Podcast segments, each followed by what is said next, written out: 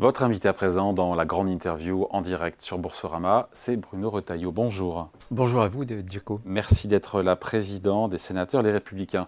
On vient de parler des ajustements faits par le HCSF, le Comité de stabilité financière, donc gouvernement et Banque de France, qui ajustent les critères d'octroi des crédits immobiliers qui sont accordés par les banques, notamment, en deux secondes, en allongeant de deux ans la durée maximale d'un prêt de 25 à 27 ans en cas d'importants travaux de rénovation. Est-ce que ces ajustements vous satisfont ou au contraire pour vous c'est insuffisant pour relancer une machine du crédit qui est quand même un peu grippée avec la hausse des taux d'intérêt de la BCE? C'est dans le bon sens, mais c'est tout ça est très partiel. Vous avez souligné d'ailleurs une des mesures qui consiste à passer de 25 ans et pour allonger euh, le taux de maturité euh, des prêts jusqu'à 27 ans, mais en même temps, en même temps, en rajoutant euh, les 10% de travaux finalement de transition, c'est-à-dire dirais-je, d'isolation, etc. Donc je ne pense pas que ça fasse grand-chose. Je veux simplement dire que la question des taux d'intérêt, elle est importante. Elle n'est pas la seule. D'où vient cette crise? Elle vient de loin. Elle vient d'une part de ce que euh, les dettes souveraines, c'est-à-dire le formidable endettement des États et notamment de la France, euh, a pu être soutenable grâce euh, à une politique très accommodante. Qui n'est plus. Qui n'est plus, mais qui l'a été depuis 2014, qui l'est plus depuis un an. Et cette politique très accommodante de la Banque centrale, avec des taux de la Banque centrale européenne, avec des taux très faibles et voire négatifs, a créé une inflation sur les biens immobiliers. Pas que, mais en tout cas sur les biens immobiliers. Donc ça a poussé, bien sûr, les, enfin, les biens immobiliers euh, à la hausse. Deuxième élément, qui vient aussi de très bien, depuis dix ans, et moi j'ai connu plein de lois où euh, on a accru sur l'immobilier plein de contraintes. La dernière, c'est le ZAN, Zero Artificiation Net. On est en train de créer une pénurie de foncier. Et donc le foncier repart euh, à la hausse. Donc vous voyez, c'est un panorama très très large. Et, moi je pense qu'aujourd'hui, il va falloir trouver un certain nombre de mesures. Sur les taux, bien sûr, il y aura la décision euh, dans quelques jours de la BCE qui devrait ralentir cette augmentation ou peut-être faire un, palier. Oui. Mais, mais ça ne suffit pas. Si on vous, ne dessert pas les contraintes. Justement, est-ce que certains courtiers en crédit immobilier réclament de faire sauter ce plafond d'endettement limité à 35% des revenus, cette règle qui bloquerait un dossier sur deux de financement dans les banques, nous dit meilleur taux Moi, je pense que ça ne suffit pas. Je, pense que, encore une fois, l'aspect taux est important, mais je pense que euh, l'autre aspect, le choc d'offres, est fondamental. Et aujourd'hui, en France, on fait tout pour que euh, le, logement soit en crise. Parce qu'on a multiplié les contraintes, parce qu'on crée... Comment on relance alors cette production de logements euh, eh bien, neufs Et pour aider les Français à devenir propriétaires, les ventes de logements neufs sont en chute de 30% cette année. 30%. on a voté, on vient de voter dans le PLF au Sénat, euh, on est revenu et on a supprimé la mesure que le gouvernement avait envisagée pour resserrer le PTZ. Hum. Le prêt à taux zéro, on, l'a réouvert à nouveau sur l'ensemble du territoire français. Ce n'était pas le bon moment euh, de prendre cette mesure, donc j'espère bien que cette mesure durera dans le 49.3, puisqu'une fois que le PLF aura été voté au Sénat, il repartira à l'Assemblée et la Première ministre fera un 49.3. Donc première chose, c'est des choses qui sont euh, faisables et qu'on vient de voter. Donc je demande au gouvernement euh, d'accepter cette suppression de la mesure qu'ils avaient de resserrement du PTZ. Deuxième chose, il faut un choc d'offres. Ce choc d'offres, c'est liberté, à mon avis, aux maires pendant 3-5 ans. On pose un cadre d'urbanisme et on dit aux maires, on va vous encourager à sortir un certain nombre de, programmes. Ce sont eux qui freinent les maires, qui veulent euh, non, moins mais de, euh, de permis parce que non parce que eux quand vous êtes maire croyez-moi j'en rencontre beaucoup euh, vous avez un tel nombre de contraintes que aujourd'hui désormais de sortir euh, du foncier pour, pour, se loger mm. croyez-moi c'est compliqué ça crée une pénurie de foncier toutes ces contraintes et donc qui quand il y a une rareté il y a une cherté Bien sûr, mais les maires aussi, le problème c'est qu'avant ils touchaient la taxe d'habitation, maintenant ils ne la touchent plus, enfin c'est reversé par l'État. Totalement d'accord. Et donc augmenter le nombre de crèches, de logements. Mais totalement d'accord. J'étais contre. Oui, j'étais contre. La taxe d'habitation je pense que pas les maires à octroyer les permis de construire. Mais bien sûr. Mais d'ailleurs, la politique d'Emmanuel Macron a été, de ce point de vue-là, très défavorable au logement. Quand on a supprimé l'ISF, euh, on a maintenu l'IFI. C'est-à-dire qu'à l'époque, euh, vous pouviez détenir des bitcoins, euh, de, l'or, il n'y avait pas de problème. Mais si vous étiez propriétaire de logement, d'immobilier, alors là, on vous tapait. C'était une erreur de supprimer, de transformer l'ISF en IFI Non, c'était ce qui était une erreur. C'est pas aller jusqu'au bout de la logique. Exactement. Moi, j'étais aux côtés de François Fillon, donc on avait fait cette proposition. Mais c'était la proposition de revenir complètement sur l'ISF et non pas de créer un impôt qui ciblait notamment l'immobilier, comme si la pierre euh, c'était quelque chose qui ne concourait pas au développement de l'économie. Ça, c'était une erreur. L'immobilier est trop taxé en France? Je pense que l'immobilier, notamment, est trop taxé. D'ailleurs, ce que nous venons de faire aussi euh, au Sénat, c'est une mesure de transmission en ligne directe pour ah, augmenter jusqu'à 150 000 euros lorsque un enfant, par exemple, veut acheter euh, un bien immobilier en donation. J'ai vu 100 000, c'est 100 000 ou 150, 150 000 150 000. 150 000. voilà, ce sont des choses très concrètes. Mais encore une fois, au-delà des questions de taux, qui sont importants, c'est comment dessert-on cette situation de rareté? Parce qu'aujourd'hui, c'est Et donc on dit quoi Alors on dit quoi maire? On leur dit quoi? Eh bien, moi, je pense que la proposition qu'on pourrait faire, c'est de dire, écoutez, on va alléger toutes ces contraintes pendant trois ans ou cinq ans. Contraintes une période transition énergétique, expérimentale. Non, non, non, mais ça, c'est pas les maires qui imposent, c'est pas les maires. Il y a d'autres dispositifs qui permettent justement de, régler le problème. En revanche, le DPE, le diagnostic de performance énergétique et le calendrier qui va permettre euh, notamment d'éjecter du marché un certain nombre de, de passoires énergétiques, il faut le détendre. On n'y arrivera pas. 2025, c'est demain. Et en quoi on construira plus du neuf?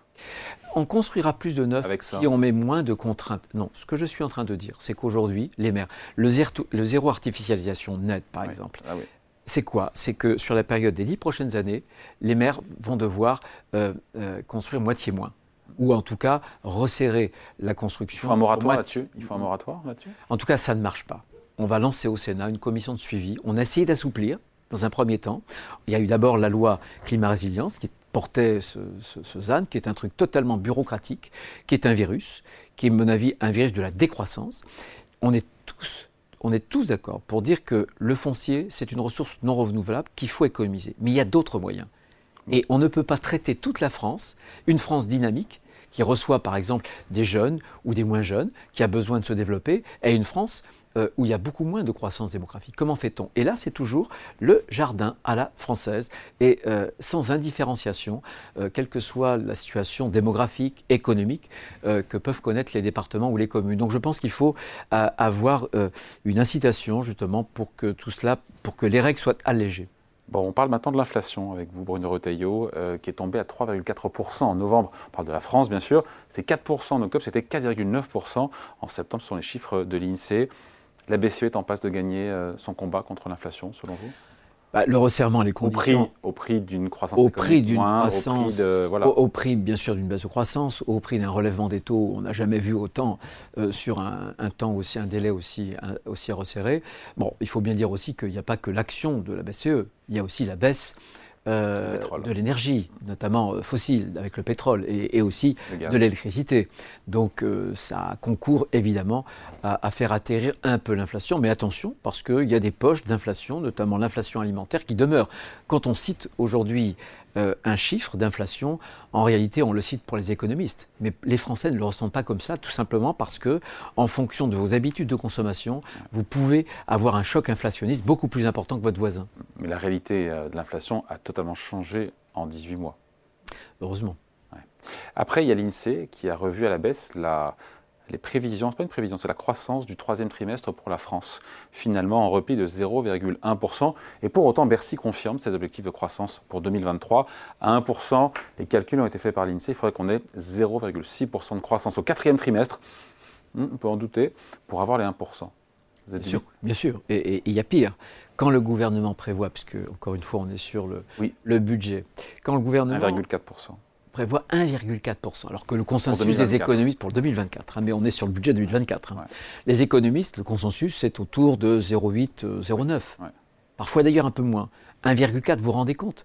C'est la raison pour laquelle je pense que ce budget ne tiendra pas ses promesses, et notamment en matière de dépenses publiques, tout simplement parce que les hypothèses macroéconomiques sont beaucoup, beaucoup trop favorables. Et on le voit, le resserrement d'ailleurs de l'activité économique, on l'a vu d'abord en Allemagne.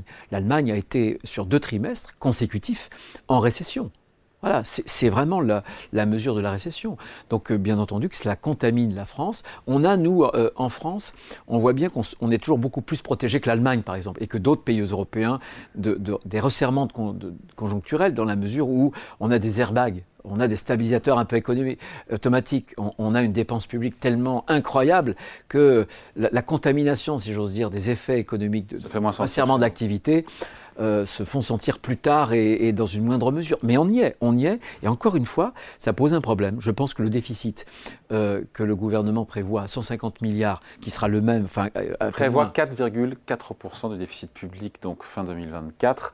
Si on reprend ça, on, on calcule tout ça à l'aune des prévisions de croissance du consensus économiste, on obtient 5% de déficit, on sera au même niveau fin 2024 ah, que qu'on est en 2023. Et, vous avez Bruno Le Maire qui va de plateau en plateau pour dire qu'il faut accélérer le désendettement. Mais le désendettement, il, ne décélère pas puisqu'on ajoute à chaque fois 100, 150 milliards euh, d'une dette qui est au-delà de 3 000 milliards. Les comptes publics français sont mal gérés aujourd'hui? Bien sûr.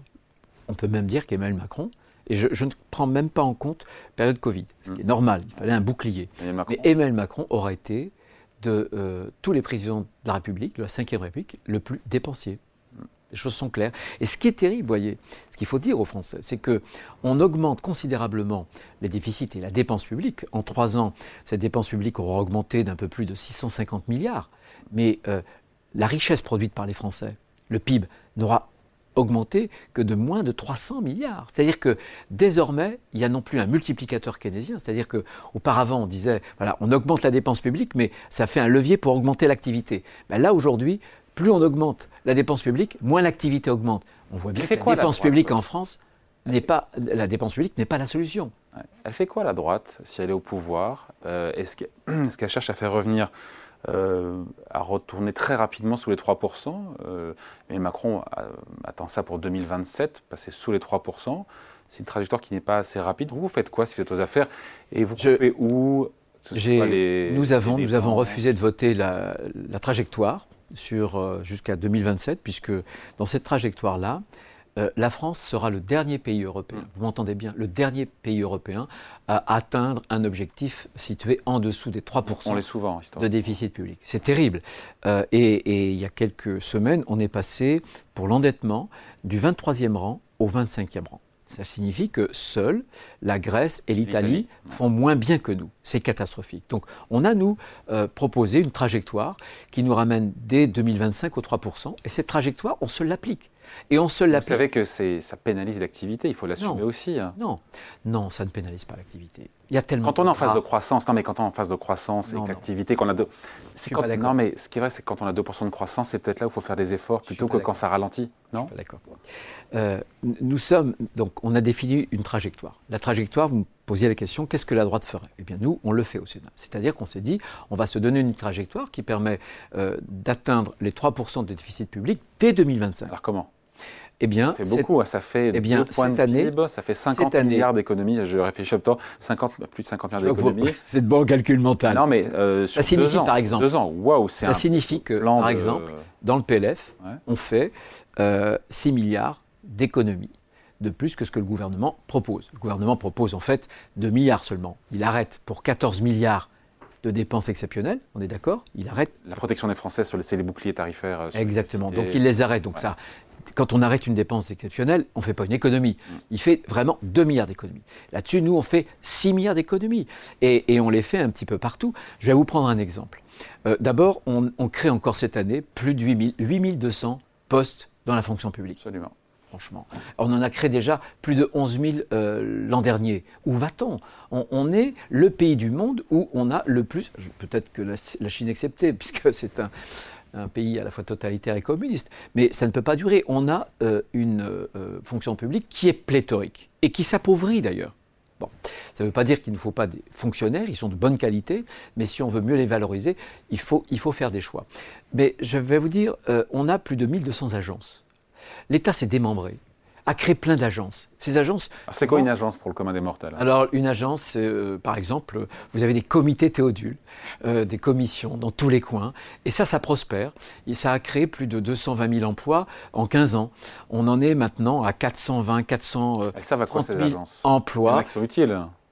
Il y en a qui sont utiles, mais quand vous avez, par exemple, sur la santé au travail, 5 ou 6 comités qui s'occupent de la même chose, il y en a 4 ou 5 de trop.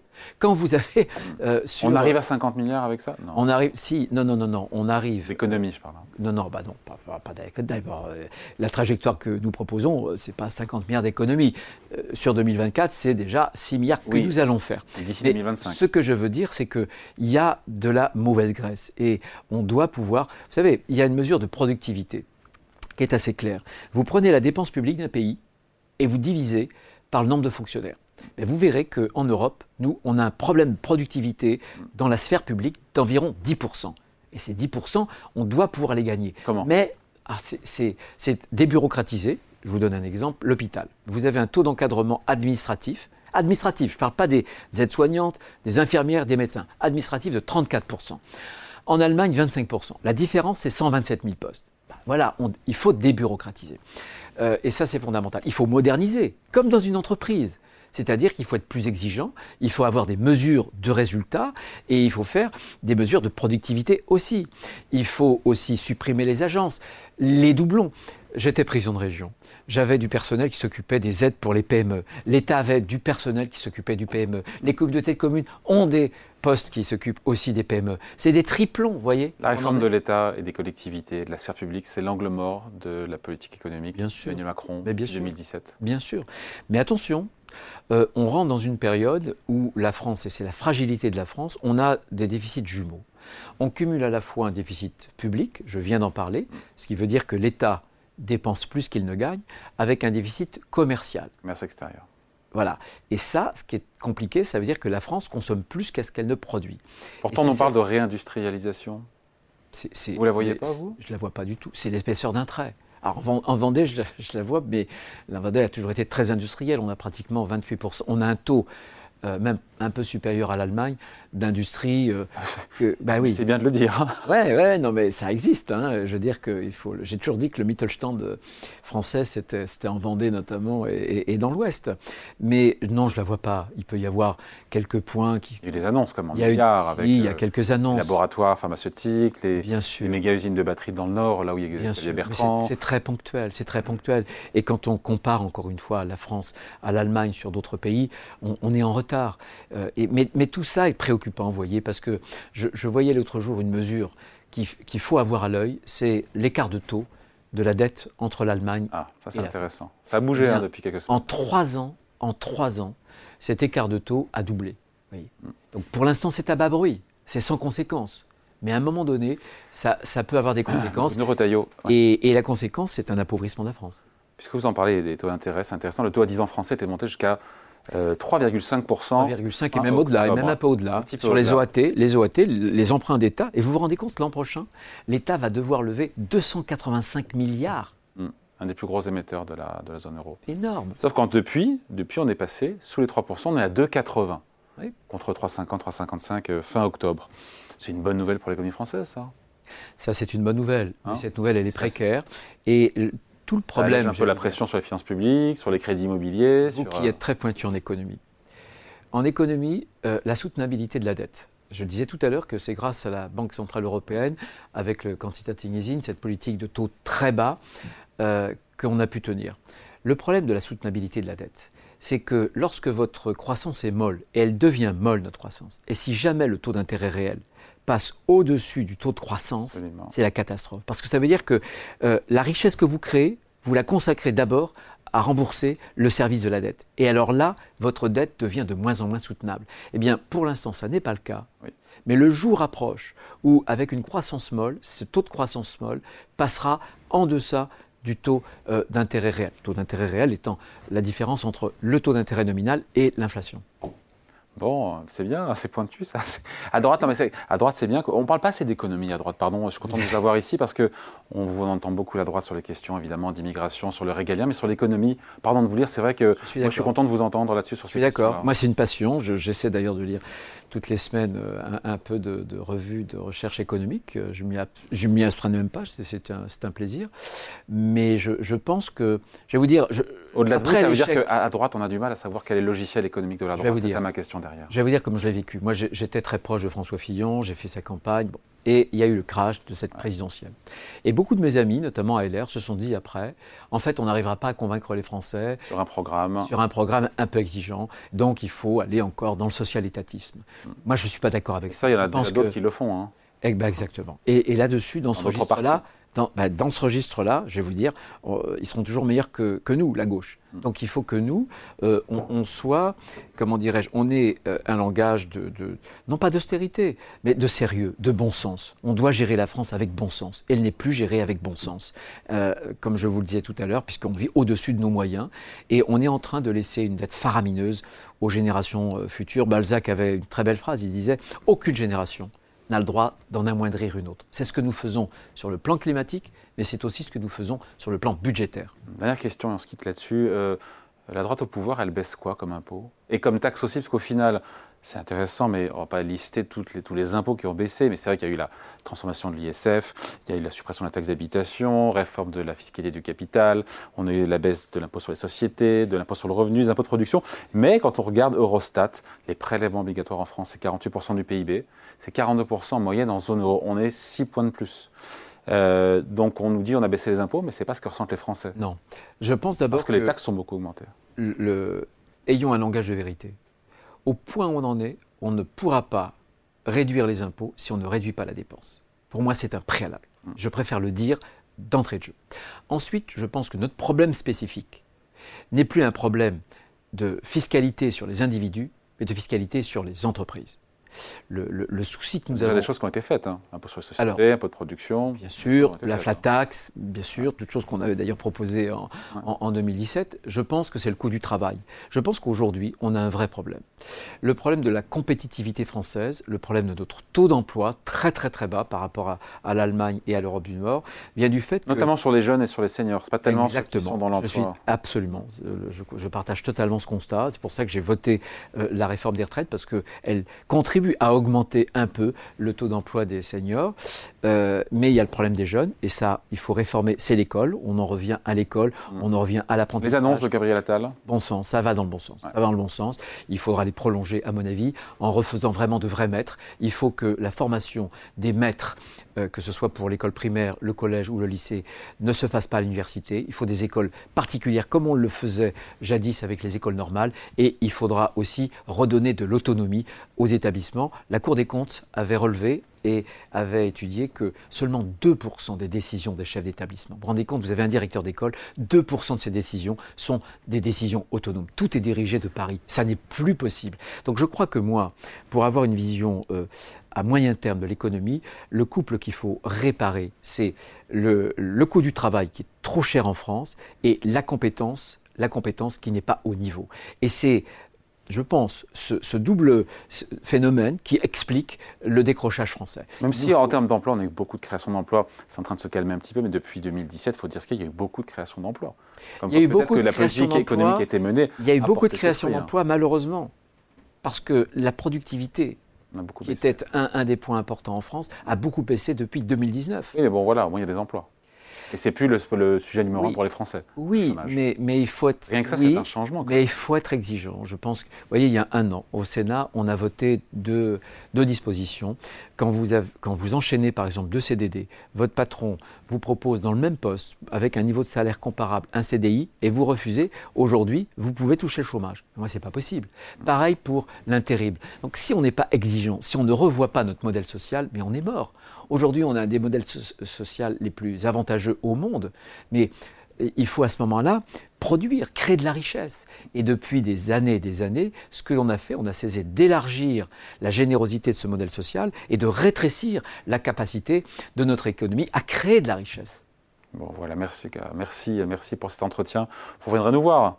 Pour parler d'économie, ça vous ah, plaît, on dirait, hein, ça vous plaît. Hein. Vous savez, ça, un, ça me plaît, et, très peu de journalistes en réalité nous questionnent euh, sur l'économie, très très peu, sauf quand il y a un pépin. Mais en général, les, entretiens économiques sont, sont, très rares, sont devenus très rares.